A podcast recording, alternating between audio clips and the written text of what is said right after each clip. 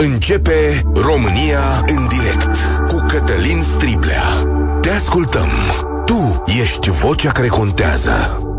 Bun găsit! Bine ați venit la cea mai importantă dezbatere din România. Un elev de 16 ani a fost reținut 24 de ore după ce și-a înjunghiat profesoara.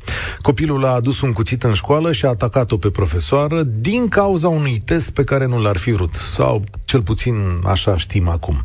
Din fericire, rănile sunt superficiale, profesoara este bine, dar trauma sigur va rămâne. Va rămâne și pentru colegi, dar și pentru acest adolescent care va fi marcat toată viața sa. Culmea că acest copil este considerat unul bun, cu minte, atipic, care citește în pauze. Există o teorie care spune cum că ar fi vrut să fie perceput la fel ca restul lumii, că poate era în depresie, că părinții n-au știut să-i recepționeze problemele. Nu o să știm exact despre ce a fost vorba vreodată și uh, trebuie să înțelegem că orice afecțiune psihologică este tratată în privat, nu în văzul lumii. Dar către ce putem să ne uităm noi ca societate, mi se pare important aici. Anul trecut, în școlile din România, au fost aproape 10.000 de cazuri de violență. Asta înseamnă cazuri raportate în care au avut de suferit copii sau profesori. Includeți aici atacuri cu cuțite, bătăi cu pumni și picioare, profesori care au fost loviți, profesori care bat la rândule.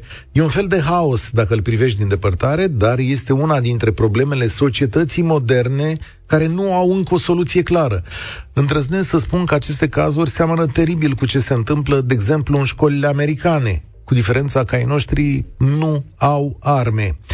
Evident că nici România nu are un răspuns la asta. Este comic mesajul Ministerului Educației care spune că trage un semnal, semnal de alarmă.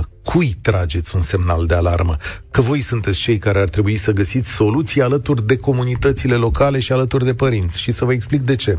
De cele mai multe ori avem de-a face cu copii tulburați, iar aceștia sunt respinși de societate mai ales de cea românească care are un model colectivist unde nu ne pasă decât de grupul nostru. Un copil cu tendințe violente sau depresive, un copil altfel, este îndepărtat de colegi, de părinții acestora, de profesori. Statul nu are nicio pârghie de ajutor și norocul poate apărea doar de la un ONG sau, să zicem, de la un mentor sau, în câteva cazuri, de la o vreun preot mai cu har. Dacă ești părinte într-o astfel de situație, ești singur, ca la droguri. Desigur, dacă ești părintele celorlalți copii care au de suferit, asta e ultima ta grijă ce se întâmplă cu cel diferit. Iar dacă ești profesor, cu mici excepții, să rezolvi asta e o povară în plus. Așa arată lucrurile. Mai mult, astăzi, societatea noastră are două tipuri de răspunsuri, două tipuri de presiune aici. Există un model conservator care spune că acești copii sunt derbedei, modelul cere ajutor de la stat, poliție, vrea percheziții, vrea profesori apărați, iar un alt model cere profesori responsabili, care cu tehnici noi de pedagogie să rezolve aceste probleme, să știe să le abordeze, să fie, nu știu, mai mămoși, cum să spune pe românește, și să abordeze cu vorba bună. Dar care soluție e corectă? E vreuna corectă până la capăt? Și, de fapt, cum arată realitatea în școlile voastre? Căci asta vreau să-mi povestiți astăzi mai curând. Să-mi faceți imaginea școlilor din România și să-mi spuneți ce soluție ați aplicat voi. Poate învățăm unii de la alții. Hai să vedem așa, 0372069599. Sunați-ne din toate școlile din România, încă o dată 0372069599. Cât de dese sunt astfel de incidente în școlile copiilor voștri sau unde lucrați? Sunt profesorii lipsiți de apărare și de răspuns sau de metodă în această situație? Descrieți-ne măsura pe care o vedeți voi corectă în astfel de situații. Ce să se întâmple cu copiii ăștia? Uite, cu cel despre care vorbim astăzi. 0372069599 România în direct este și pe Facebook, pe YouTube, suntem și pe TikTok. Da, da, suntem acolo unde probabil că găsiți mii de astfel de povești. Și la radio, la Europa FM, primul care vorbește este Mihai. Salutare, Mihai, bine ai venit la noi. Salutare la toată lumea, bine că v-am găsit și v-am regăsit. Uh, bun, sunt soț de doamnă profesor. Okay. Și văd destul de multe. Uh, profesorii sunt lipsiți de apărare, sunt lipsiți de instrumente. Ce nu înțeleg eu de foarte mulți ani, în toate sistemele astea, că fiecare conducător iubit care vine impune câte un sistem. Uh-huh. De ce trebuie să impună un sistem, să înlocuiască un sistem care funcționează? Poate nu în totalitate. Care e acel Până sistem? în 1990 exista un sistem. Uh-huh. Am fost de față la o oră de matematică unde elevul nu uh, a știut lecția, profesorul a dat cu capul de tablă de i-au sărit toți fulgi. Nu s-a întâmplat nimic. Din contră, am învățat. S-a pus cu burta pe carte. Ah, Okay. ok. Și dacă mai deci, vine așa, zice... deci datul de tablă e... Nu, Pânsul... nu sunt, nu sunt adeptul violenței. Dar cum? Da? Nu sunt de acord cu Dar violența. ce, e o metaforă sau ce, ce voiai să-mi spui? Nu, așa s-a întâmplat. Ok, și La ești de luatul- acord sau cum? Adică că nu înțeleg că Nu ai... sunt de acord. Ah, nu ok. sunt de acord. Bun, înseamnă Dar că am înțeles eu greșit. Că hai să Metoda la- reformulăm la momentul cumva. respectiv a funcționat. A, deci la momentul respectiv, dacă te bătea, funcționa. Întrebarea care se pune astăzi, în 2023, este dacă azi te bate, dacă azi bați un copil, crezi că mai înțelege, crezi că mai funcționează? Astăzi, în mod clar, nu mai funcționează. De ce nu mai funcționează astăzi? Pentru că nu există o metodă. Da, sistemul nu, nu reglementează uh, acțiunile astea. Nici n-ai voie să-i bați, adică hai să ne înțelegem. Păi n-ai, păi n-ai voie să-i bați. Da. Bun, și atunci cum te adresezi unui copil de astăzi? Cu calm, da? Te simt așa că tu cam regreți, de fapt, momentul 89, în sensul că, pe Nu parcă... regret. Da. Nu regret, nu regret. Dar uh, cred că uh, sistemul de învățământ de până în 1990 a funcționat. Ca învățătură, ca educație, ca respect. Ok. Și ăsta de azi nu mai funcționează, asta e concluzia. Păi mai există respect față de profesor? Cred că e vorbă generală. Eu cred că, în general, copiii noștri își respectă profesorii. Și eu îi respect pe profesorii copilului meu și îi respect pe toți oamenii care muncesc și încearcă să facă un pic mai bine. Da. Nu știu cum să Câțiva. traduc altfel. Cât, cât suntem care respectăm? Dom'le, cred că societatea... Câți copii merg la școală cu încurajări de la părinți, lasă bă, du-te mă acolo, du-te și știi tu ce să faci, lasă-l dracu de profesor. E posibil să se sunt. întâmple și așa. E posibil. Scuze de exprimare. Da. Mulțumesc tare mult. E un punct de vedere. Uitați, eu cred că generațiile din 2023 de adolescenți primesc atât de multă informație pe care nu știu și nu pot să o gestioneze, cum n-a primit nicio generație în istoria lumii. Copiii ăștia sunt legați digital de o sumedenie de probleme, interpretări, gânduri ale omenirii, cum nu a fost nicio generație din lumea asta legată. Credeți că dacă astăzi îi dați cu capul de tablă o să învețe mult mai mult? Eu zic că acești copii nu că sunt mai deștepți, dar sunt mai informați decât tot ceea ce a avut omenirea vreodată în față. Asta e marea dificultate a adulților de astăzi. De asta întreb, doamne, care e răspunsul? Poți să mai aplici sistemul conservator din 1990? Derbedeilor, vă calc în picioare, zburau cretele prin clasă, zburau alea, riglele de da la tablă, ne trăgeau de păr, ne făceau toate alea. Copiii au mai evoluat, nu știu dacă mai acceptă asta azi. Ciprian, salutare! Care e modelul corect? Da, bună ziua! Eu am sunat doar ca să vă dau o informație de la firul ierbii, ca să zic Te așa. rog. Mă bucur foarte mult că am intrat în direct, mă chinui de foarte mult timp să-mi zic și eu părerea. Uh, Prin prisma meseriei pe care o am, și e posibil să mă afecteze, că zic asta pe viitor, eu văd uh, elevii și profesorii uh, cum să vă spun, în alte locuri decât la școală. Adică îi văd la distracție și o să las să se subînțeleagă ce meserie am. Ceea ce vreau să vă spun în primul rând este că în ziua de astăzi profesorii și elevii trăiesc în, în secole diferite. Adică profesorii, din punctul meu de vedere, sunt uh, total depășiți de ceea ce, de informația pe care o procesează elevilor în ziua de astăzi, în prezent. Mă auziți? Da, te ascult cu interes. Te ascult cu interes. Da, adică uh, eu sunt sigur că uh, reacția sau ceea ce a făcut acel copil, uh, motivele pe care le-a avut să, să facă acel lucru, nu au venit numai de la școală. Au venit, din păcate, și de acasă și cred că cel mai mult din, din anturaj și din mediul online.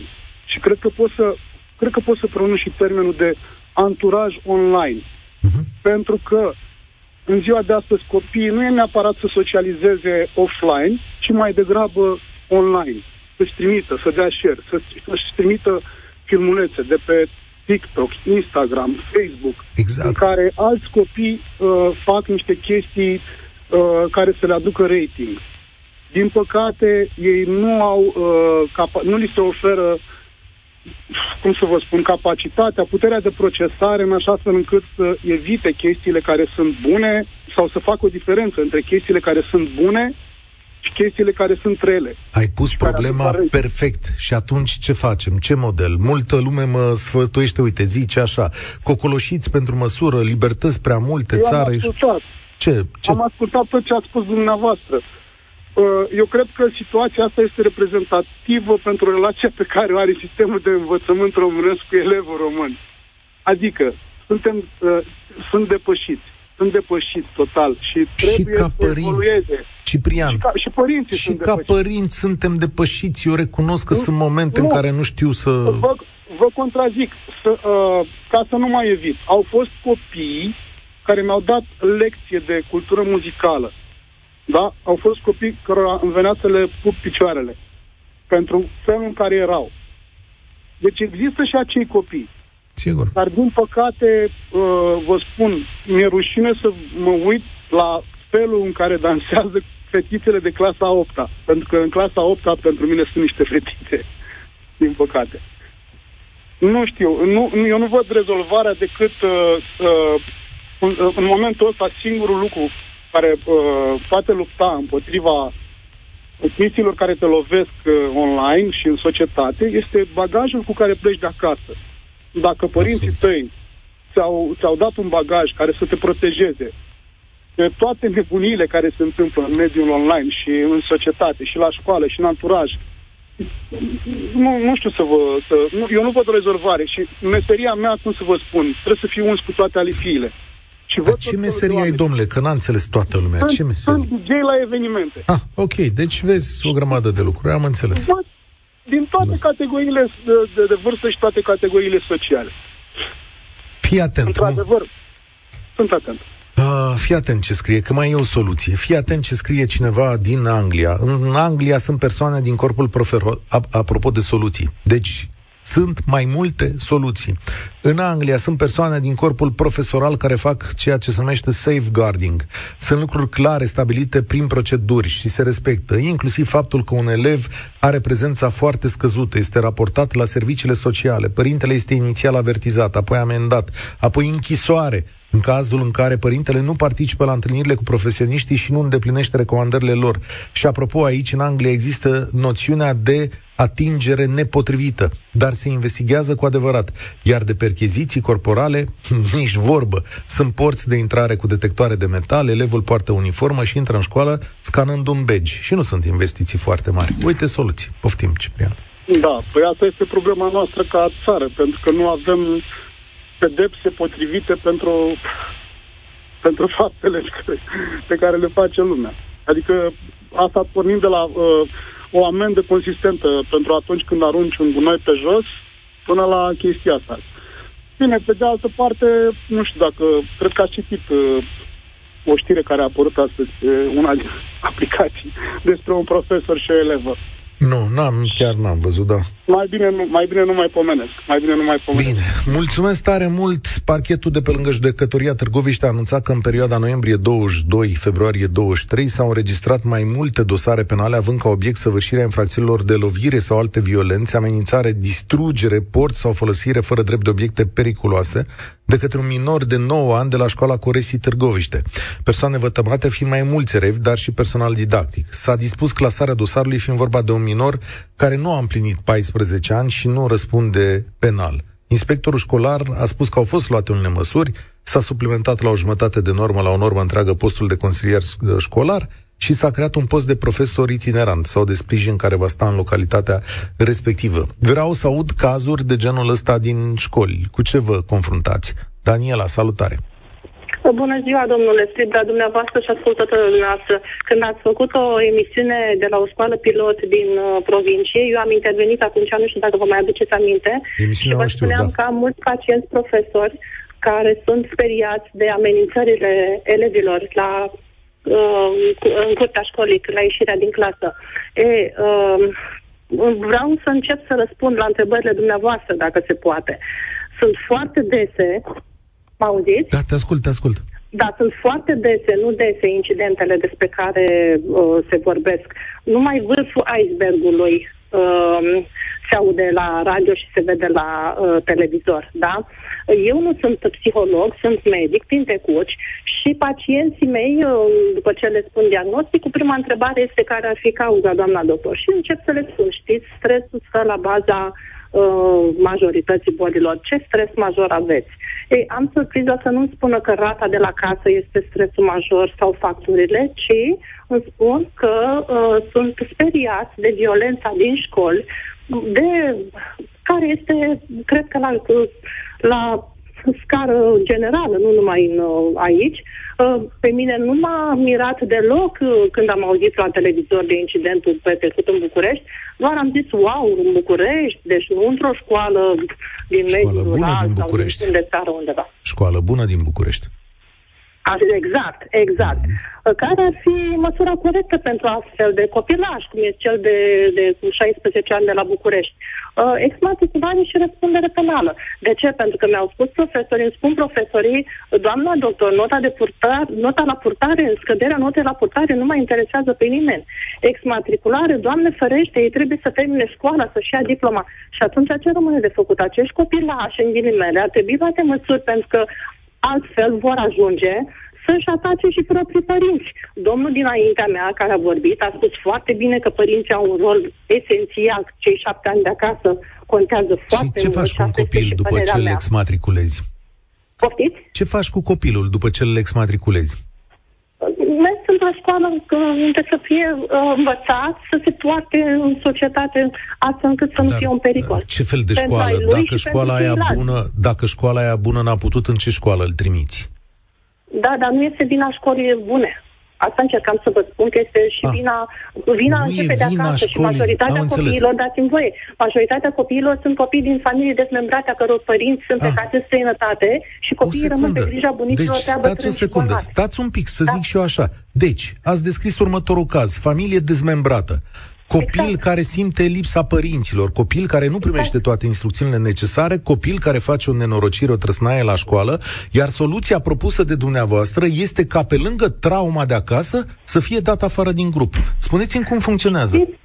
Trauma de acasă, trauma bietului copil, dar oare profesoara de ieri nu este traumatizată? Ea n-a trebuit și Dar ea de ce îmi conciliată? spuneți what about? Adică, sigur că și doamna profesoară trebuie ajutată. Spuneți-mi cum ajutați copilul prin exmatriculare, că dumneavoastră v-ați dus fix la cazul ăla de omor. Sigur că aici se vor întâmpla școală de corecție, centru educațional, cum se cheamă astăzi, și așa mai departe. Dar pentru alte lucruri, cum îl ajutați pe copil, dându-l afară? Păi atunci, păi atunci ce măsură să luăm? Dacă exmatriculare nu, răspundere penală nu, ce să facem cu acest copilaj care nu e așa de mic de 16 ani? Va Să avea lăsăm să răspundere vină în penală. continuare la Cine a școală? zis că nu are răspundere penală? Da, dumneavoastră Păi nu, nu mai asta- vorbiți asta de o- caz. Dumneavoastră nu vorbiți asta de toate propune eu, cazurile. Asta am propus eu. ce? Exmatriculare Pentru și copilul răspundere ăsta? penală. Nu, dumneavoastră propuneți exmatriculare pentru multe alte cazuri de copii, nu doar pentru ăsta. Nu, m- în special la acest caz. Păi aici- Exmatriculare și răspundere penală. Asta Aici am spus de la uh, început. discuția nu e foarte complicată, că acest copil, dacă are discernământ și probabil că are, are peste 16 ani, are răspundere penală limitată, să duce într-o școală de corecție, centru educațional, cum se cheamă astăzi. Sper, sper, Da, sper. dar încă o dată răspundeți-mi dumneavoastră cum ajută exmatricularea pe un copil care deja e îndepărtat de toată lumea. Uh, Nu știu dacă îl mai ajută foarte mult pe el, dar va fi un exemplu pentru Ah. ceilalți copii că vor vedea că dacă, uh, dacă um, cum să spun eu, uh, escaladează și dacă se comportă urât și dacă fac rău în jur, nu le va fi bine. Poate Și cu este un copilul ăla exemplu, cum poate va face? fi un exemplu pentru ceilalți copii. Cu copilul ăla care n-are nici familie, n-are pe nimeni și în mod clar are o afecțiune plecată de acasă, ce facem? Îl tratăm. Există spitale pentru așa ceva, îl putem trata medical. Poate are o problemă, într-adevăr, a spus bine, o problemă medicală. Poate din cauza unei probleme medicale face, se comportă astfel și atunci la orice boală există tratament. Hmm, da, da, vă mulțumesc. Uh, vedeți, asta e fix problema de care ne lovim zilele astea și este exact ce v-am spus de la începutul acestei discuții. Toți acești copii care sunt bolnavi, iată, ne spune ascultătoarea noastră, care au diverse afecțiuni psihologice, care nu înseamnă neapărat boală. Sunt căzuți în depresie, sunt căzuți în tot felul de anxietăți, sunt căzuți în relații pe care nu le pot gestiona, care au acasă părinți bețivi, care nu mai au acasă familii, care sunt prin Italia, prin Spania, sunt rămas cu, cu bunicii. Cine știe în ce situații? Nu putem să rezolvăm, că nu avem resurse. Dar atunci ce a hotărât societatea noastră? Și doamna medic mai devreme a hotărât, bă, ia lăsați deoparte acolo, că e ca mărul ăla stricat, care o să se strice și pe celelalte, și bă, să se ocupe de el noi nu. Noi nu, pentru că ăsta e modelul românesc. Bă, ce, ce ai mă ăsta lui bețivul ăla? Păi ce tu ești prieten cu băiatul lui bețivul ăla? Nu vezi că tasul a plecat-o și a lăsat-o pe masă? Păi așa ți-ai ales tu prietenii, dă-l mă afară. Ei, acest dă la afară, rezolvați-mi-l. Cine se ocupă prieten mai departe după ce îl dai afară? Eliza, salutare, bine ai venit la România în direct. Bună ziua, bine v-am găsit. Uh, eu fac parte din la profesorilor. Nu pot să zic că sunt total de acord cu ce a zis antevorbitoarea mea. Uh, nu sunt doar copii din medii defavorizate care au astfel de comportamente. Sunt și copii bine puși sau din familii foarte înstărite sau cu părinți în anumite poziții în care ei transmit mesajul de genul e ok ce faci, că pe profesoara X, Y o rezolv eu și atunci ei au un tupeu extraordinar. Dar eu, de exemplu, mă auziți? Da, te ascult, te ascult. Da, mulțumesc. Uh, e, eu, de obi- eu, de exemplu, nu aș uh, opta pentru o exmatriculare. În primul rând că trăim uh, vremuri în care nu știu dacă ar mai funcționa așa ceva, cred că acel copil s-ar pierde de tot într-un final. Dar mi-ar fi frică și pentru mine că după ce l-aș matricula, nu știu, după colțul școlii, cine știe ce mă așteaptă. Sincer, deci nu, nu mai știu. S-a întâmplat. Asta s-a întâmplat la Ploiești, unde o doamnă profesor a fost înjunghiată în fața cancelariei de un fost elev care voia să răzbune. Corigent. Da? Exact. Deci, uh-huh. noi astăzi, că vin de la școală, am terminat programul acum 30 de minute, am confiscat un cuțit. Uh-huh. Elevii ne-au informat că respectivul elev are un cuțit, am mers să discutăm, inițial a negat, după care a scos arma contundentă, am sunat părinții, mamica a venit la școală după multe insistențe în care ne-a spus că acel obiect a fost pus intenționat și că noi vrem să-i facem copilului rău și uh, că a fost plasat obiectul și nici de cum nu este al, al lui. A ajuns la școală, într-un final și-a, și-a recunoscut obiectul că îl lipsea din sertarul de bucătărie. După ce am fost, mă rog, amenințați și așa mai departe. Acum nu știu că problemele astea merg mai departe. Dar ce fel Ideea de copil? Și... Ce fel de copil? Povestește mai mult despre asta. Cine clasa v-a spus? 5 clasa 5 Clasa 5 uh, Copil cu probleme CES. Deci este cu probleme uh, de educație specială. Deci este un copil care se află sub tratament. Uh-huh. Dintr-o familie destul de defavorizată, adică părinții au uh, multiple momente în care nu sunt prezenți cu totul și noi ne dăm seama când copilul și-a tratamentul sau nu și-a tratamentul pentru că atitudinea se schimbă total. Nu știu dacă mă înțelegeți.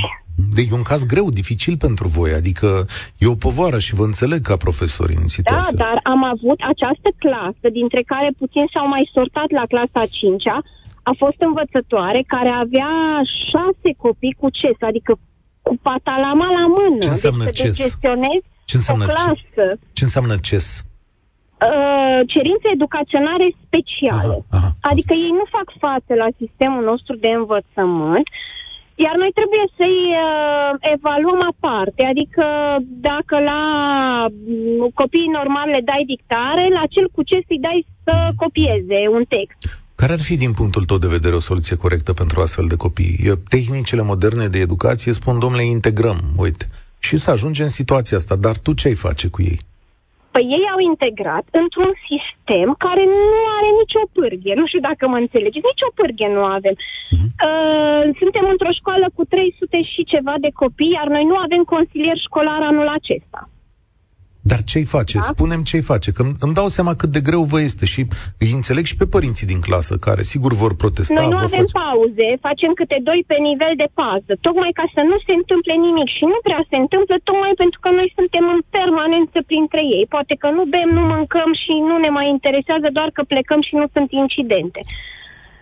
Ce aș face, probabil, uh, nici nu știu, un sistem paralel în care ei să beneficieze atât de consiliere, trebuie să se lucreze foarte mult cu părinții, cu familia. Eu am avut în clase ca dirigintă o grămadă de copii cu probleme și am anunțat autoritățile și protecția socială de nenumărate ori, nici un răspuns nu am primit. La toate scrisorile și adresele noastre, absolut niciun răspuns nu am primit. Cred sau foarte greu și după multe insistențe, foarte multe probleme. Exact ce spuneam. Sunteți singuri? Iar noi nu, noi nu vrem, noi ca profesor, noi nu vrem să discriminăm, dar noi vedem copilul ăla din clasa 0 că are probleme, dar noi nu putem să mergem să-i spunem părintelui, știți, noi am observat niște mici discrepanțe și așa. Noi nu putem, pentru că nu ne permite sistemul, pentru că părintele ne acuză discriminare, aveți ceva cu copilul meu, nu faceți ce trebuie și copil, părintele ajunge să-și dea seama, dar după 3-4 ani că copilul lui este diferit. Și atunci cred că o evaluare, nu știu, de la firul ierbii, de când sunt mici și interveni din timp asupra familiei, asupra reabilitării copilului, cu activități suplimentare, cu consiliere, cred că ar fi o variantă luată de undeva de foarte jos. Părerea Mulțumesc mea. tare mult, Eliza. Vedeți, aici suntem nevoiți să colaborăm. Ascultați cuvinte și de o parte și de alta. Da, avem copii pe care îi pierdem, avem copii cu probleme. Și primesc aici tot felul de mesaje. O soluție uh, ar fi revenirea la uniforme, spune Cătălin pe WhatsApp. Da, e și asta o posibilitate. Putem să facem lucrul ăla, poate uneori avem nevoie de mult mai mult. Marius zice, acel copil de 16 ani nu a făcut față stresului testului instant și a acționat ca în jocurile video. Profesorii nu știu de unde să o apuce cu această generație. O aud de 9-10 ani, copilul meu fiind la liceu. Mihai spune așa, soluția este educația părinților. Da, și părinții pot fi educați ca să răspundă unor astfel de situații. Dar rețineți din mesajul Elizei ce a spus ea, că de câte ori se duce către o autoritate, ea nu primește un răspuns. Acești oameni sunt lăsați singuri, și profesori, și familiile copiilor aflați cu uh, probleme. Cea mai mare dezbatere publică din România, în direct, la Europa FM, cu Cătălin Striblea. Vă spun de pe acum că o să prelungim, sună telefoanele în continuu și uh, vreau să aud din cât mai multe școli din România, dar e o problemă reală cu care ne confruntăm și că tot ați invocat-o. Am prins-o la telefon pe Ruxandra Mercea de la școala încrederii, cea cu care am făcut emisiunea de la Slatina și care e pedagog de o viață întreagă, are soluții la îndemână. Salut, Ruxandra! Salut! Bine te-am găsit! No, voi ați avut în dimineața asta și o conferință de presă mai amplă pe care toată lumea o găsește pe Facebook. Sunt acolo tot felul de metode și tot felul de impresii, dar uh, până acum am descris imaginea și apelez la tine în timpul scurt pe care îl avem. Ce soluție ai aplicat tu când ai un copil cu astfel de probleme? Îl identifici, vezi că sunt problemele acolo, ce faci mai departe? Uh-huh. Um, am ascultat și intervenția de mai devreme a profesoarei um, și ce aș vrea să spun este că e un incident grav și regretabil ce s-a întâmplat. Uh, nu este unic, sunt 10.000 de cazuri în ultimul an uh, raportate la nivel național, însă este un fenomen subraportat. Avem 2,9 milioane de elevi în România și dacă ne uităm la uh, datele de la Salvat Copiii care spun că unul din doi copii sunt umiliți, și 4 din 5 sunt martori și doar 10.000 de cazuri uh, raportate, îmi spune că și ca și pedagogi, și ca și părinți, și ca și directori, suntem încă singuri, încă nu raportăm, încă nu vorbim despre ce înseamnă violența în școală și despre bullying. Și în cazul specific de la București, mi se pare că atât profesoara, cât și tânărul de 16 ani sunt victime. Și de acolo aș porni. Aș porni să văd cine a fost afectat, pentru că pe lângă cei doi um, sunt convinsă că au fost impactați emoțional um, ap- apasionatorii profesoarei, colegii profesoarei, directorul din acea școală și de partea copiilor, elevii care au participat, care au știut, care n-au știut. De ce spui, copilului? Ruxandra Mercea, se întreabă multă lume acum, de ce spui că un copil cu un cuțit este și el victimă? Da, um, și asta e ceva ce vreau să ne oprim să facem în țara noastră, uh, să căutăm vinovați și să că, pedepsim și să judecăm și să criticăm, înainte să căutăm să înțelegem ce s-a întâmplat. Ca un tânăr de 16 ani să ajungă să ducă un cuțit într-o școală, înseamnă că în viața lui sunt niște lucruri care se întâmplă foarte grave. Și că acel copil, acel copil, că vorbim de un copil de 16 ani, a reacționat cum a putut cu ceea ce avea în el în acel moment. Și da, este o victimă. Pentru că ai 16 ani și ajungi să faci un astfel de act, e un act de o gravitate mare și nu ajungi să-l faci doar pentru că uh, s-a întâmplat un singur lucru în viața ta care să te aducă în acel punct. Spunem, te rog, cum pleci? Avem această situație, avem aceste cazuri, copiii care în mod evident sunt cu probleme, grupurile de părinți care îi vor respinge, profesorii care nu au foarte multe lucruri la îndemână. Dacă ar fi să găsești un răspuns punctual cu care ai pornit din acest moment, ce ai face într-o școală din România ca să reduci numărul unor astfel de cazuri? Um, da, m-aș concentra pe ceea ce se numește prevenție, um, adică să începem de la vârste foarte mici, să învățăm pe copii cum să-și construiască relații între ei, cum să-și rezolve conflictele și aș face asta la nivel de școală, în primul rând cu adulții dintr-o școală. Pentru că adulții modelează pentru copii cum să rezolvi situațiile grele din viața ta, din relațiile tale. Adică ei învăța pe profesori, ai face niște cursuri speciale cu profesori? Da, foarte concret. Uh, psihologii care sunt astăzi în școli uh, le-aș recomanda să fie acolo pentru adulți, adică pentru profesori și personal administrativ și directori, ca relațiile dintre adulți să se schimbe, ca apoi aceste, acest mod de a te raporta la ceilalți să ajungă la nivelul copiilor. Nu putem să învățăm pe copii să aibă relații bune între ei dacă adulții din școală nu au relații bune între ei. Și ceea ce sunt...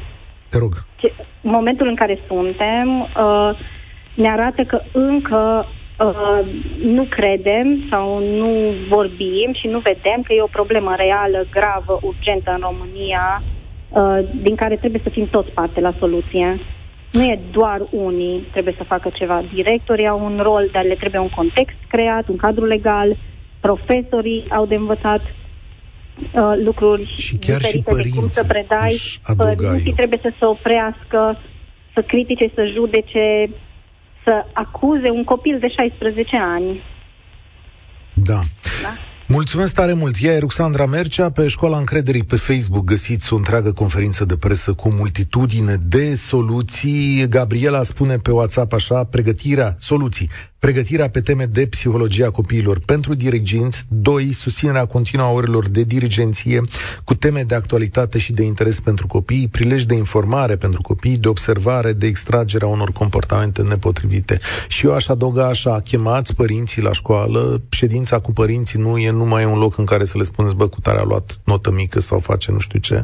Învățați pe părinți, învățați-ne și pe noi, așa cum am auzit și în Anglia, ce facem în anumite situații. Situații care se numesc băutură, droguri, violență, lume digitală. Chemați-ne psihologi la întâlnirile astea și povestiți-ne. Uite tu, adultule, dacă ai un copil de 16 ani și îl vezi plecat pe cărări, uite, poți să faci asta, asta, asta. Cu toții avem de învățat. Nu există modele uh, preaplicabile și, atenție, modelele pe care le-am învățat noi în anii 90 mai scrie aici, s-ar putea să fie nefuncționabile astăzi. Gândiți-vă și la această chestiune. Unde suntem? Suntem la linia 10. Sper că Marius a stat cu noi. Salut, Marius, ai așteptat ceva vreme. Bună ziua! Bine v-am găsit! Salut, te ascultăm. Uh, în primul rând, cred că primul vorbitor al dumneavoastră a spus că el e de acord ca și acel copil să fie dat cu capul de tablă. Iar eu cred că aici e problema a, a părintelui. El a fost dat cu capul de tablă, iar acum el are un copil care a venit cu acel cuțit la școală. Și cred că de acolo ar trebui pornit o consiliere psihologică a părinților, pentru că acel copil nu a fost șef de promoție, iar acum a venit cuțitul la școală și a amenințat o profesoară. Uh, cred că acel părinte, în primul rând, e victima în, în toată problema asta, după care s-a răsfrâns asupra copilului uh, și, bineînțeles, și profesorii, pe de altă parte, dar în, în, în, pe ansamblu, cred că sistemul ar trebui să ofere mai mult, uh, mai mult uh, și anume psihologi în școli și psihologi pentru părinți, în momentul în care identificăm acești copii. Eu am, uh, am sunat pentru că vin cam din aceeași situație în clasele, cred că 6-7, purtam un cuțit la școală, spre rușinea mea, iar ulterior am, am fost șef de promoție. Asta de pentru că am întâlnit un... De ce aveai un cuțit? De ce aveai un cuțit Pentru că eram într-un cartier rău famat și așa era perioada respectivă, în anii 80, 90 uh, și ceva. Uh, nu conștientizam treaba asta, eram un copil, da? Acum n-aș mai face treaba asta sub nicio formă și spun că am avut noroc pentru că am avut un diriginte foarte bun care m-a consiliat, nu m-a marginalizat dându-mă afară din școală și am conștientizat. Ulterior am fost șef de promoție și dintr-un copil care purtam cuțit la mine, de aceea nu sunt de acord să marginalizăm acești copii, ci pur și simplu să le oferim consiliere și lor și părinților. Te-au prins Doar la școală, te-au prins cu toții, nu-i vorba că greșim, la emisiunea asta venim să fim subiectivi, da, da, da. că avem gânduri, nu putem să judecăm așa. Uh, te-au prins că aveai cuțitul la tine? Uh, da, m-a prins dirigintele meu, de aici am plecat. Ah, ok, și cum a fost ziua aia când te-a prins? Uh, a fost, uh, cred că uh, o să-mi amintesc mereu, cea mai mare rușine pe care am trăit-o vreodată, pentru că nu m-a amenințat, nu mi-a zis că e rău, nu mi-a zis dar mi-a luat cuțitul și mi-a zis că nu-i frumos și că ar fi plăcut să ne vedem cam în fiecare zi și să discutăm pe tema asta. Și dacă am problemă, el mă ajută, el e tot timpul acolo să mă ajute. M-a sprijinit, practic, și ulterior nu mi-a zis niciodată că dacă am luat o notă proastă, de exemplu, nu mi-a zis niciodată că e o problemă, că ai luat notă proastă sau să mă acuze. Zis că, na, probabil că n-am învățat și că ar trebui să dau mai mult, că știe că eu pot, e o încurajare. Răspundem la următoarea întrebare, observație. Carmen scrie aici pe WhatsApp, cred. Sunt mămica a doua fetițe, clasa 8 și frecvent pe parcursul ciclului gimnazial au fost hărțuite.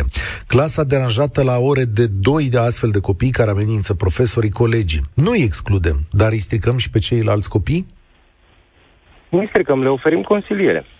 În primul rând părinților și apoi copiilor. Cred că ar trebui ca în școli să introducem astfel de programe cu psiholog în care să vină și părintele și copilul da, și să facem sesiuni de psihologie cu ei. Pentru că în păi- România probabil treaba asta nu se face că spune că sunt majoritatea sau societatea spune că suntem nebuni dacă mergem la psiholog. Da, uite, să zicem că îi ducem și comportamentele astea sunt acolo. Și, într-adevăr, părinții sunt deranjați pe drept cuvânt și spune, bă, dar avem golanii ăia doi în clasă, ce facem, mai mai sportăm mult?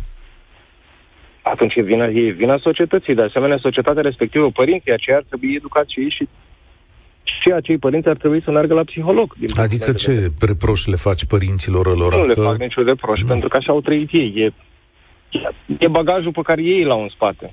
Nici eu nu... În care se întâmplă. Să știi că, deși nu sunt de acord cu ei, nici eu nu pot să le reproșez că reacția firească este să-ți protejezi propriul copil în fața unor lucruri Pare. pe care le consider rele. Și atunci exact. soluția cea mai la îndemână este, băi, știi care e treaba, ia să plece. Să plece, da. să plece mai Pentru că așa, sunt, așa suntem învățați, învățați noi, să prima oară să judecăm și să arătăm cu degetul și să marginalizăm acele persoane, cum a spus mai mult și chiar și doamna profesoară, cred, una dintre vorbitoarele dumneavoastră, că ar trebui exmatriculat sau că ar trebui marginalizat acel copil și să nu mai fie primit în nicio școală. Iar asta înseamnă că acel copil nu are dreptul la a doua șansă. În mod evident. Și despre asta e vorba în această situație. V-am promis că prelungim. Cristina Araluca, știu că sunteți acolo.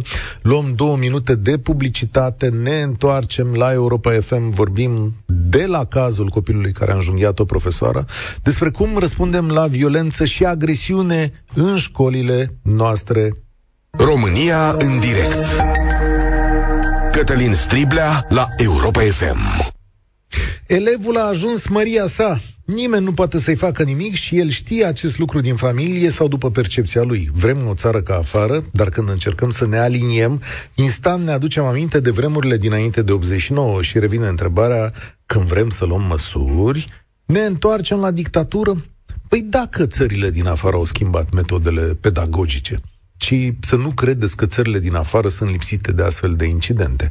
E plină și Franța. De Statele Unite nu mai zic că le vedeți la televizor. Violența în școli este o problemă la care societățile moderne încă nu știu să răspundă.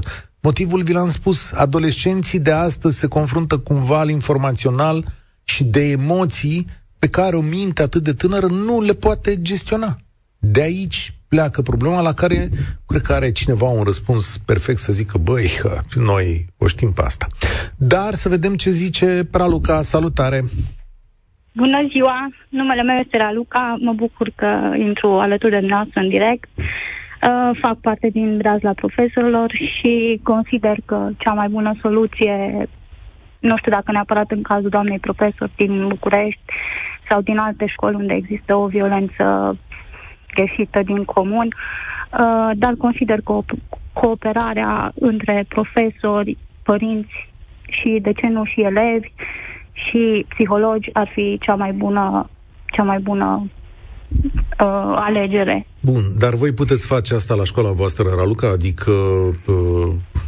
Din păcate nu, pentru că psihologii poate că au și ei uh, lucrurile lor de făcut în cabinetele lor și se apelează din ce în ce mai puțin la uh, dar... la domnii psihologi și atunci uh, eu consider că sistemul de învățământ ar trebui să contracteze, să realizeze niște contracte prin care sunt plătiți acești psihologi să vină periodic în școli și să întrețină discuții nu numai cu elevii, dar și cu părinții, dar nu în ultimul rând cu profesorii. Pentru că se observă din ce în ce mai mult că profesorii sunt foarte abuzați.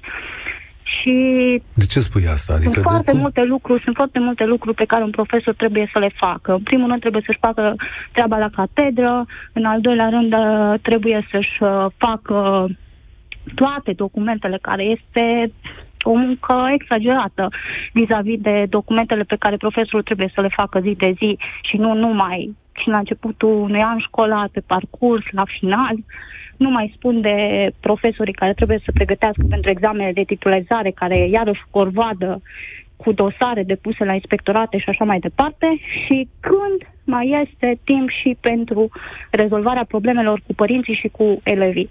Dar Sunt de ce spui? Foarte când, când... depășiți de, de, de problemele zilnice.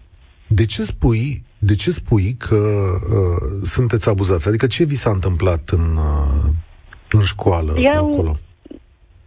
Sunt foarte mulți elevi care apelează la arme albe și la vorbe foarte urâte și comportamente urâte. Uh-huh. Și nu numai nu numai elevii, ci și părinții care uh, se adresează cadrelor didactice în modul acesta. Ți s-a întâmplat? 100%. Cum? Nu este prima dată și tot povestește ceea ce singurii, povestește adică ia-ți inima în din și oameni care într-adevăr ar putea să vină în, în ajutorul tău sunt uh, colegii care sunt, uh, bineînțeles, uh, sunt îngăduitori și înțelegători și uh, poartă discuții și așa mai departe. În rest, nu ne putem baza pe absolut nimeni decât știu asta, știu asta. Spunem ce ți s-a întâmplat. Adică a venit cineva la clasă, a fost agresiv cu tine, a fost părinte? Da, a fost... da, da. Da, cu siguranță. Am avut un elev care a sărit cu cuțitul la mine. Ah. Cum? Și am ieșit imediat pe hol și uh, elevul a menționat faptul că uh, nu știu, o aberație. Toți, uh, toți elevii au fost uh, martori și au rămas șocați și au spus că elevul mi-a adresat cuvinte jignitoare și eu am răspuns foarte frumos, fără să jignesc uh, pe elevul respectiv. Și pur și simplu a scos cuțitul în momentul ăla? Pentru că de, uh, l-am rugat în repetate rânduri să scoată caietul să scrie de pe tablă. Ok. Și da. ai reușit să fugi, nu te-a atins, l-ai da, văzut? Da, nu, nu, nu, nu. Și a, mi-a sărit în ajutor un coleg care era chiar pe hol. Bun. ce s-a întâmplat mai departe? Am făcut sezirare la poliție. Și ce s-a întâmplat și cu elevul nu respectiv? S-a, nu s-a întâmplat absolut nimic. Elevul respectiv este și astăzi liber, deci poate să atace pe oricine. Ok, dar în școală ce s-a întâmplat? Nimic nu s-a întâmplat. Lucrurile au rămas așa. Păi, Eu ție- am, am, am suferit uh, atacuri de panică, am dus la psiholog, uh, când intram la respectiva oră eram tot timpul uh, cu un nod în gât și sufletul foarte mic, ca nu cumva să se mai întâmple și cam atât. A, și elevii au sărit în ajutor și au spus că, doamna profesoară, lăsați că data viitoare nu se mai întâmplă, nu se va mai întâmpla. Îți este în Lucrul acesta, că O să continuare, încercăm noi să avem grijă. Îți este Deci în au fost continuare și elev? elevii. Îți este în continuare Da, elev? da, da, da, da, da. Și, bun, după episodul ăsta, nici în școală, nici o autoritate nu a reușit Nu, o consiliere psihologică, o stare de vorbă. Nu, nu, nu, nu. Dar nu- nu-i firesc Deci a fost să nu lăsat se... în coadă de pește ca și cum nu s-ar fi întâmplat absolut nimic și totul a mers mai departe. Bun, și plângere la poliție a existat?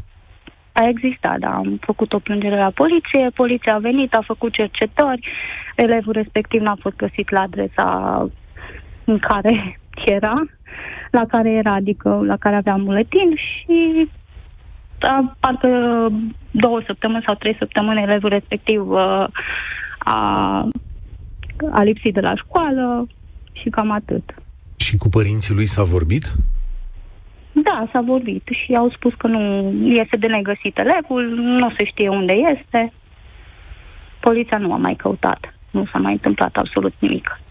De asta e o situație care arată incapacitatea unei societăți, a unei comunități să pur și simplu să rezolve chestiunea asta, iar tu poți fi o victimă în continuare. Eu aici încerc să caut o soluție fix pentru aceste situații. Singura soluție, v-am spus. Eu cred că ar trebui ca psihologul să vină mult mai des în școală și, și consiliere pentru profesori, dar și pentru părinți, dar și pentru elevi. Cum Și ai sigur numi, că- cum ai numi, Raluca, un astfel de elev? Este un derbedeu sau o victimă? Nici una, nici cealaltă, nici un derbedeu și nici o victimă. Uh, consider că nu poate să fie o victimă atâta timp cât crește într-o familie în care, nu știu, probabil că a avut model de genul acesta. Nu știu că nu a făcut niciun fel de cercetare în familia respectivului. Uh, Asta în primul rând și nu pot să consider că un elev de genul acesta poate fi considerat un derbedeu pentru că ce înseamnă până la urmă derbedeu? Ca să funcționeze o societate ar trebui cu toții să fim să colaborăm unii cu ceilalți și să încercăm să, să corectăm acolo unde trebuie. Nu, nici, pentru mine niciun elev nu este prost sau este derbedeu sau este uh, orice altă Dar tu uh, cuvânt jignitor. primești toți elevii vreo formă- au, au șansă și toți elevii trebuie să fie considerați ca atare și trebuie să fie ajutați. Ok, dacă nu reușim uh, anul acesta sau semestrul acesta, reușim anul viitor. Oamenii trebuie să înțeleagă că și corigența și și repetenția nu înseamnă că elevul respectiv este prost sau derbedeu. Doar uh, mai are nevoie ca încă un an să continue, continue să-și uh, facă studiile la același nivel. Nu a reușit să tragă de placul respectiv din e, vari motive. e admirabil modul în care vorbești. De unde ne-ai sunat? Mm, trebuie să fiu anonimă, nu, nu Ok, consider că... bun. Sunt foarte mulți colegi Eu- care probabil mă ascultă și nu doresc să... Nu te întreb în mod... uh, Da, vreau să spui asta soției o secundă în telefon. Vreau să spun asta pentru că aici mi-arată incapacitatea comunității de a rezolva împreună anumite situații. Pentru că ești lăsată singură, pentru că familia aceea este lăsată singură, pentru că școala nu are răspuns, inspectoratul nu are răspuns, primăria din care din localitatea respectivă nu are răspuns.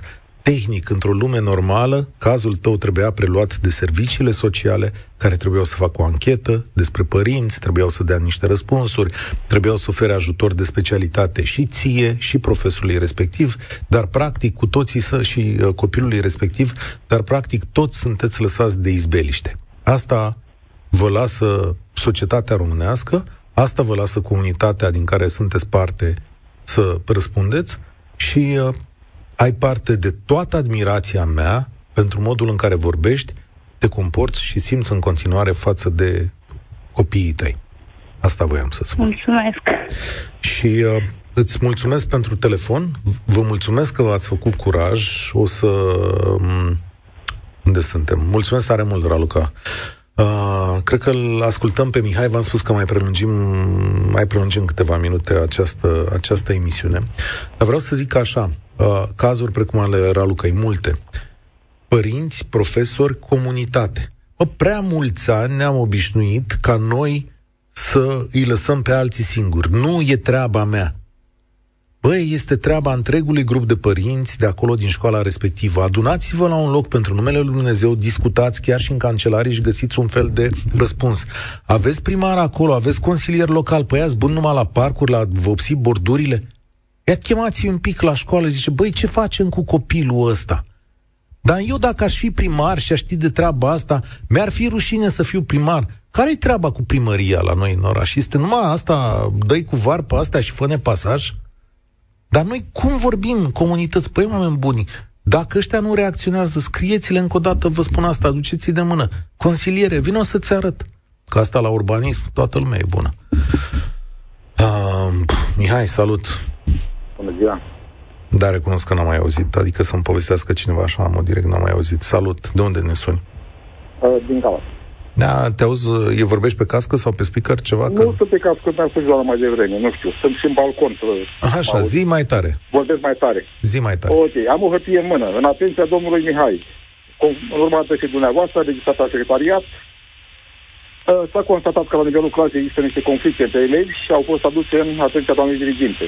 Finalul este. În acest sens, vă rugăm să ne acordați încrederea și sprijinul în desfășurarea tuturor activităților propuse în cazul în care vor mai exista situații repetitive, vor fi aplicate prevederile legale. Problema este următoarea. Nu sunt prevederi legale. Deci nu... Dar în ce situație? De, descriem situația, că acum am înțeles. situa- situația este următoarea. Este un copil, o fetiță, colegă cu fetița mea, care are un comportament puțin turbulent în clasă. Ok. Datorită ei, trei sau patru copii s-au mutat de la începutul anului. Uh-huh. Doamna dirigintă a fost schimbată. Sau doamna dirigintă și-a dat demisia de funcția dirigintă, a venit altă dirigintă, pentru că nu putea gestiona situația. Ok, ok. Părinții se uniseră înainte de uh, Crăciun să facă o plângere, să facă să rezolve situația. Nu au avut ce să facă. Eu am zis că au părinții o problemă, nu că doamna, uh, mama petiției problema. Uh, când petiția mea a fost începată cu compasul, atunci am hotărât să fac și o plângere, pentru că nu mai putem sta la doamna directoare, mi s-a spus că nu există măsuri legale ce pot fi luate împotriva unui copil. Deci nu poate fi matriculat, nu poate fi... Uh, deci nici măcar nu a spus raportare nu a fost deocamdată. A fost uh, uh, doamna consilier a fost chemată pentru a gestiona situația, dar din păcate nu, efectiv nu a fost luată nicio măsură. Petiția respectivă are dreptul uh, la învățare, dar și ceilalți copii au dreptul la învățare. Deci nu ar trebui să se permită să spui toate să desfășoare activitatea, nu numai unui singur copil. Ok. Și acum în ce situație sunteți? Uh, eu nu în nicio situație. Deci, copiii continuă ca și până acum, deci din când în când mai apar turbulențe, mai se temperează, iar apar, atât că nu se pot lua măsuri efective. Deci nu Adică nu e... Dar o măsură este, de exemplu, ca acel copil să fie consiliat. Asta s-a luat deja. Deci asta uh-huh. a fost, dar și... din păcate se pare că tot timpul părinții sunt problema. În ce sens părinții față, sunt problema? Uh, uh, bun, uh, uh, copilul respectiv a început o pe cu un compas. Uh, în clipa în care am adus atenția doamnei diriginte, răspunsul copilului a fost următorul. Uh, curățam banca și din, aveam copasul în mână și din greșeală am atins copilul dumneavoastră. Deci a fost clar un răspuns Ok, o minciună, da. Cum... Nu, nu, ah. nu minciună, nu. Deci a ajutat de părinți să pară un răspuns foarte normal, foarte, foarte în regulă. Adică este un accident care se poate întâmpla. Uh-huh. Da, dar asta copilul nu l-a, nu l-a inventat singur. Asta e problema. Deci părinții sunt problema și nu se poate ajunge la ei. De ce oare nu se poate ajunge, este întrebarea mea, adică mai aveți dincolo de școală, mai aveți anchete sociale, mai aveți chestiuni de, de genul ăsta, adică puteți avea o formă de presiune a comunității care să ducă la un astfel de răspuns, dacă părinții sunt problema. Eu m-aș gândi la oaltă cu directorul instituției ce putem face mai mult. Adică cumva trebuie sparte barierele astea, nu? Se pare că au luat legătura cu părinții, părinții sunt foarte fermi pe poziție, deci uh, exprimarea a fost următoarea. Au venit, au discutat, au părut că s-au, s-au, s-au convins și ulterior au fost mai înrăiți. Deci problema la părinții este nu la copil. Da. Îmi pare rău să aud asta. Nu știu pe loc să-ți dau o soluție. Poate nu oamenii care... gravă situația, dar poate să devină asta problema. Da, de aici așa pornesc lucrurile și la tipul ăsta de neînțelegeri care nu avem explicații, astea ar trebui să le rezolvăm. Adică ce faci dacă părinții sunt cei care se împotrivesc. Mulțumesc tare mult, Mihai. Mai avem? Mai avem un pic. Oana, salut, bine ai venit la România în direct. Da, bună ziua, bine v-am găsit. E prima dată când îs la radio, deci poate dacă am emoții, îmi cer scuze. Um, sunt uh, mama a doi băieți, uh, bine, ei sunt mari acum, uh, și sunt de acord cu una dintre ascultătoare care a spus că rezolvarea este în într-o conlucrare între profesori și uh, părinți și elevi, bineînțeles. Uh, eu, când erau copii mici, m-am cro- confruntat cu un bullying din partea uh, profesorilor, adică se poate și din partea cealaltă să vină. Uh, Evident, e răspândit în toate direcțiile, dar ce înseamnă Absolut. bullying din partea profesorilor? Um, în sensul în care, de exemplu, copilul și-a uitat uh, manualul acasă, este făcut uh, prost, uh, incapabil, uh, este jignit, uh, iar un copil care, într-adevăr, în ziua de astăzi este prins în vârtejul ăsta informației uh, venite pe calea uh, online-ului, da? Uh, nu știe să gestioneze niște jigniri și nu, nu are cum să le înțeleagă. Bine, nici în trecut, că nu eram atât de invadați de informații online, nu știam la vârste mici să gestionăm anumite lucruri, iar copiii de multe ori copiază uh, comportamente și copiază comportamente nu doar din familie, copiază comportamente și din școală, de la profesor, unde își petrec cea mai mare parte din zi, să fim serioși în ziua de astăzi. Da? Cum ați rezolvat voi problema asta? Eu am făcut uh, plângere la... Uh,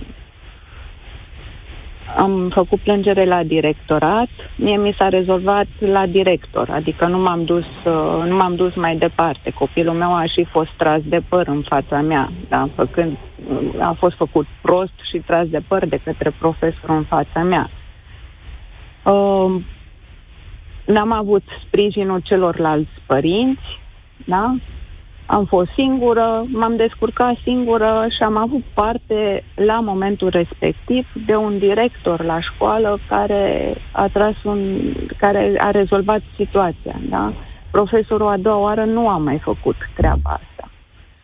Uh, dar știu cazuri în care copiii, chiar dacă sunt din familii bune, poate au un, un fel de a fi în care n-au curajul să ceară ajutor, da? Um, offline, online-ul ăsta din ultimii ani a debusolat foarte mult. Pe nu numai copii, a debusolat ci și familii. pe noi, ca pe matu- mature, exact, și familii. Uh, școala n-a venit nici în ajutor. Dacă nu e o conlucrare între părinte și, și profesor, nu ai cum să rezolvi situația, da? Pentru că tu, ca părinte, vezi un anumit comportament al copilului tău. Uh, la școală el poate să aibă cu totul și cu totul alt comportament, da? În funcție de colegi, în funcție de ceea ce se întâmplă, în funcție de cât vrea să iasă în evidență. Uh, iar dacă profesorul nu vine către părinte și spune, uite, am problema asta, sau uitați, copilul are problema asta, uh, ci stă și îl jignește, îl pune la colț, îi dă o lucrare, nu știu, habar n-am. Fiecare a trecut prin chestii dintre astea. Copilul nu da. unde să știe ce e bine și ce e rău, are de unde să știe cum să se comporte și se ajung la situații cum a fost ăsta în care copilul a scos cuțitul, da, către profesor, dar se ajung la situații în care copilul se spânzură. Deci știu cazul Există în care și copilul... cazurile invers, sigur că da. Exact. Știu, deci chiar cunosc caz, pentru că mi-e foarte apropiat, în care copilul s-a spânzurat dintr-un bullying făcut de către profesor. Da. Trebuie să luați da, în calcul iar și familia, familia a rămas uh, vă dați seama cu ce durere, profesorul e în continuare la catedră. Adică e caz în care profesorul a greșit, e în continuare la catedră, copilul a greșit, e în continuare în școală. Dacă nu reușim să găsim o consiliere și o înțelegere între părinți uh, și profesori, dacă profesorul nu știe să se impună uh, să impună respect copilului, ci încearcă să-și impună respectul prin jignire. Exact cum părintele acasă, dacă nu reușește să își impună respectul față de copil uh, prin vorbă bună sau prin limitări, da, prin limitări în online, limitări uh, eu înțeleg așa, Oana, și am să-ți mulțumesc tare mult. Uh, Vedeți că dacă ești profesor, dacă ești politician în administrația locală, dacă ești părinte, ai niște sarcini suplimentare față de fișa postului. Eu știu că e foarte greu de trecut. Mamă, am și problema asta pe lângă faptul că am o mie de hectare de hârtii de scris, am de rezolvat și problema în copiii ăștia. Îmi pare rău să vă anunț, e o sarcină în plus pe care o avem, că așa s-a modificat societatea. Nu ne plătește nimeni pentru asta dar trebuie să facă parte din algoritmul de funcționare. Pe lângă milionul de hârtii, mai avem profesorul problemă, mai avem copilul problemă. Și trebuie să răspundem la chestiunea asta, sau copilul diferit. Sunt mama unui copil altfel, începând cu clasa a șaptea, revoltat asupra sistemului, asupra profesorilor, a spus întotdeauna verde în față ce era de spus, sfârșind prin a merge mai rar la școală pentru că o considera inutilă. Am fost de la bun început la psihologul școlar care ne-a recomandat o bătăiță din când în când, că doar e ruptă, din rai. Altcineva ne scrie, Elena, sunt mamă de copil cu CES, adică cerințe educaționale speciale, hipoacuzie și automat tulburări de vorbire fără alte boli asociate. Am oprit în prima parcare să vă scriu, de acord cu neapăsarea sistemului, dar să nu băgăm toți copiii cu CES în aceeași oală. În cazul nostru, integrarea a fost șansa optimă de a termina un liceu cu diplomă de tehnician în turism, de a-și face școala de șofer și faptul că este un angajat cu normă întreagă într-o multinațională este un succes al nostru prin acest program de integrare. Vreau să fiu înțelesă corect. Doresc nu toți copiii cu ce să fie puși în aceeași oală. Sunt boli și afecțiuni diferite, aici ar fi cazul organelor competente să-i direcționeze corect. Mulțumesc pentru mesajul tău, ținem cont. Monica, tu o să închei România în direct de astăzi. Ce ediție grea? Bine v-am găsit și mă bucur să fiu aici cu voi. Uh, aș vrea să încep prin uh, a semnaliza un lucru pe care îl consider foarte grav că lozinca, conform căreia copilul nu este niciodată vinovat, părinții sunt câteodată, școala e întotdeauna, a început să se generalizeze. Iar profesorii, respectiv școala, să fie atacate în permanență și în media, și de către părinți, și de către ceilalți colegi profesori care de foarte multe ori, ca și colegul dumneavoastră, domnul Bartic, lucrează în școli private care primesc dublă finanțare, atât de la stat cât și de la părinți, și care pur și simplu nu știu și nici nu-și pot imagina ce se întâmplă în școlile de masă, unde într-o clasă sau o, o grupă cu stați, un efectiv stați, de 25 30 Monica, de elevi. mă asculți o secundă, ce știi despre da? Marcel Bartic? lucrează la o școală privată și nu ratează nicio ocazie. Și înainte de a lucra la școala privată, unde a lucrat Marcel Bartic? De la stat. Unde a lucrat Marcel Bartic înainte de a lucra în școala privată? Nu știu. Ok, îmi dai voie să-ți explic? Îmi dai voie să-ți explic unde a lucrat Marcel Bartic? Marcel Bartic este profesor de țară, un om care a făcut naveta ani de zile la țară ca să învețe copiii E un om care a scos câteva generații excepționale de la țară, după care a devenit profesor de oraș la școala publică, a devenit profesor de liceu și la un moment dat a avut această oportunitate în viață să învețe într-o școală privată. E un om care cunoaște ambele sisteme de la cap la coadă. E un om care nu și-a abandonat vocația și e un om care știe această meserie din mizeriile școlilor rurale, și o spun aici cu compătimire pentru toți, toate școlile acelea care n-au niciun fel de condiții, e un om care și-a mâncat tinerețile învățând copii și adunând pământ sub unghii, acolo unde nu vrea nimeni să se ducă, și un om care cunoaște vârful educației din România. E un om trecut prin tot sistemul școlar din România, Marcel Bartic. Faptul că tu nu știi lucrurile astea îți dă un anumit tip de discurs. Și vreau să spun că aici te înșeli. Marcel Bartic este un om care știe școala românească, că e înflăcărat, că greșește ca noi toți, că e un om care are tipul lui de agenda, că el crede într-un sistem de educație, este poate adevărat. Toate, toate sunt adevărate. Dar, uh, ca să fac o comparație, eu cred mai mult în Marcel Bartic și în știința lui pedagogică decât în scrierile lui Dan Negru de pe Facebook. Ca să ne înțelegem foarte exact. Ăsta e un om care știe pedagogie. Și acum te ascult. Ok, n-am sunat ca să-i ridicăm statuia domnului Bartic. Nu, din potrivă. atât de multă vreme. Nu, din potrivă ați sunat ca să spuneți, ați sunat ca să spuneți câteva lucruri despre Marcel Bartic, neștiind de fapt care este istoria acestui om. Statuia i-am ridicat-o eu, nu dumneavoastră. Păi, da, N-am, nu pentru asta am sunat să dezbatem despre Bartic. Păi nu, dar am, am pronunțat eu numele lui Bartic în emisiunea asta? Este unul care atacă în permanență școala de masă. Deci, în fie, cu fiecare ocazie, dă cu picioarele în ea. Este și unul care vine din școala de masă, da. Nu-i convine modul în care... De la înălțime care hmm. Hmm. nu mai are legătură cu ea. Adică Eu cum? cu ce am început era acel citat. Cu copilul nu e niciodată vinovat, părinții sunt câteodată, școala e întotdeauna. Deci școala este culpabilizată de elevi, de părinți, de societate, de media. Și nu așa ar trebui să fie. Pentru că profesorii, cadrele didactice ar trebui să aibă un statut, atât social, cât și reglementat prin lege. S-a cerut la un moment dat să devină și ei persoane publice să aibă statut de persoană publică. Nu li s-a acordat acest De drept. funcționar public. Da, funcționar public. Nu li s-a acordat acest drept. Deși nu știu câți dintre dumneavoastră mergeți la servici și riscați să fiți înjunghiați sau ocărâți pe la fiecare colț de stradă, la televizor, în ziar, peste tot. Bine ați venit pe Facebook-ul meu, pățesc asta în fiecare zi. Nu, de deschide gura, riscă să o ia. A, vedeți? Păi e și cazul dumneavoastră, pentru că ați venit și ați folosit niște truisme în această emisiune. Um, da, da, vă ascult, vă dau, e linia dumneavoastră. Că...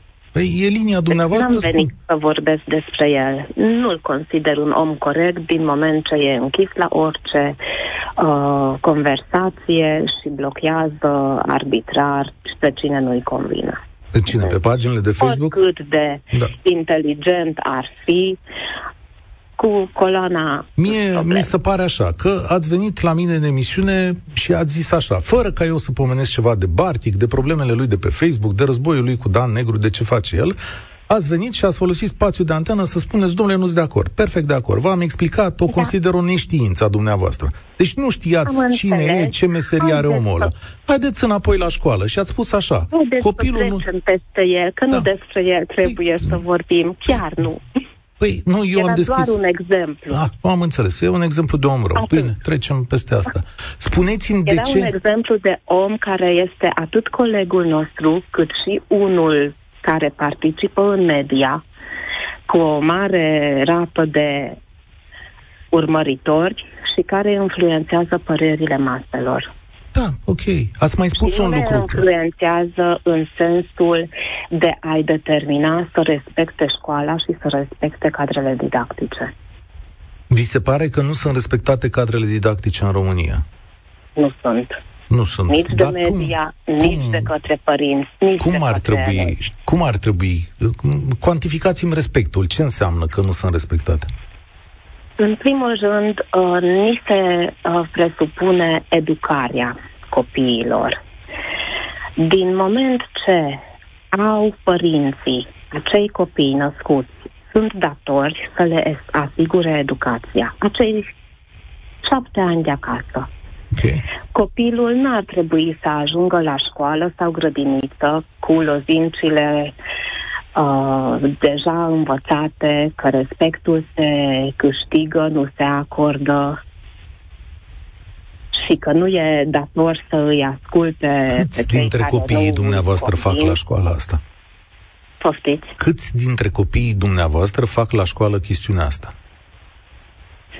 Uh, sunt mulți care nu dau respectul prof- cuvenit profesorului. Sunt cei mai adulților, mulți? În general. Sunt cei mai mulți? Luxul înse- câteodată devine un lux să fii salutat Cei mai mulți? Revin. de către Cei, copii. cei mai nu mulți cei fac... mai mulți, Ok. dar o parte semnificativă dintre ei. Mhm. Deci, prima dată, educația ar trebui să pornească de acasă.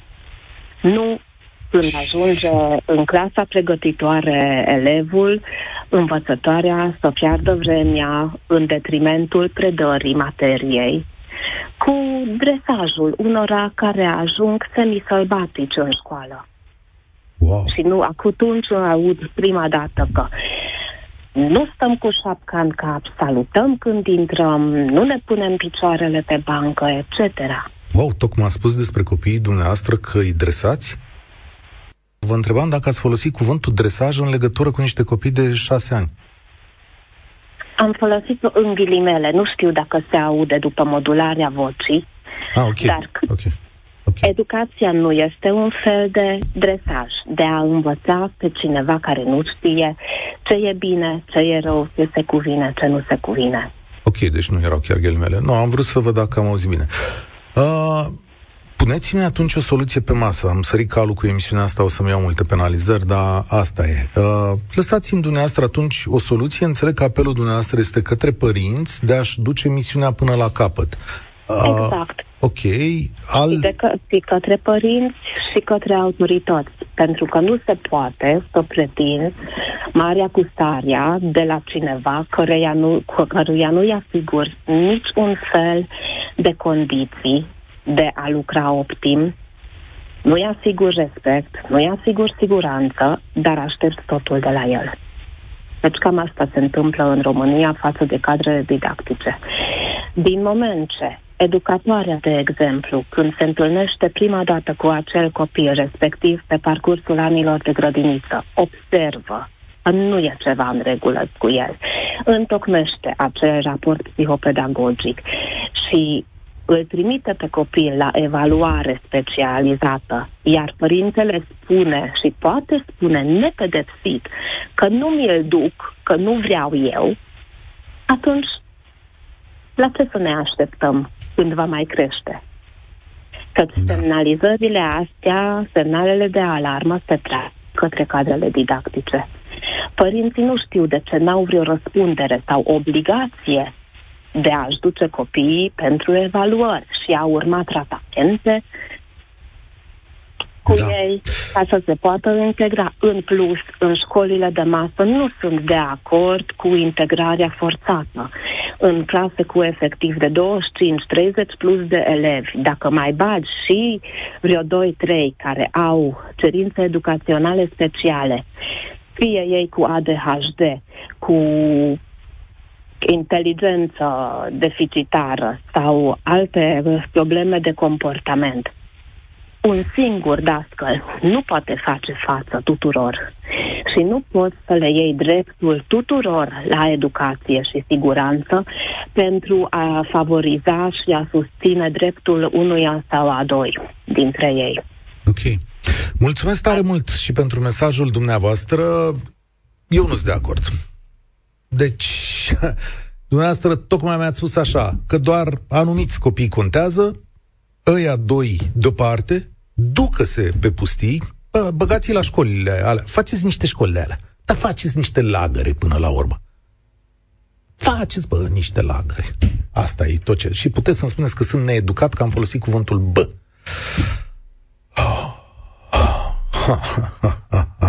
Deci am înțeles așa, părinții trebuie să facă, societatea trebuie să facă, probabil că și donii profesori trebuie să facă, uh, aia nu-i mai integrăm, dar avem, părerea mea este că avem responsabilități în comun. Că eu, ca părinte, am niște responsabilități. Că sunt obligat să ascult mesajul dumneavoastră ca uh, ca profesor, dacă îmi spuneți da, sunt obligat, că trebuie găsite pârghii care să mă oblige și pe mine ca părinte să fac unele lucruri. Dar consider că părinte, profesor, autoritate locală și poate la un anumit nivel autoritate centrală, toți suntem obligați să facem niște lucruri la oaltă, că avem părțile noastre responsabile în această chestiune, că nu putem să furnizăm doar voi sunteți de vină, ăia sunt de vină, cu toții uh, sunt de vină, mai puțin noi. Eu cred că trebuie să ne gândim ca părinți împreună când avem o problemă, trebuie să stăm la oaltă cu profesorii noștri să vedem ce gânduri au și să încercăm să facem în așa natură încât să nu-i mai pedepsim odată pe copiii care deja au niște probleme. Da? În măsura în care ceilalți sunt protejați. Să găsim un echilibru în toate aceste uh, chestiuni. Vă mulțumesc pentru îngăduință, pentru răbdare, că uh, că mi acceptați și mie greșelile și punctele de opinie, dar voi crede și voi rămâne pe acest scaun atâta vreme cât reușesc să găsesc un echilibru între toate aceste cost. chestiuni, am vrut să zic.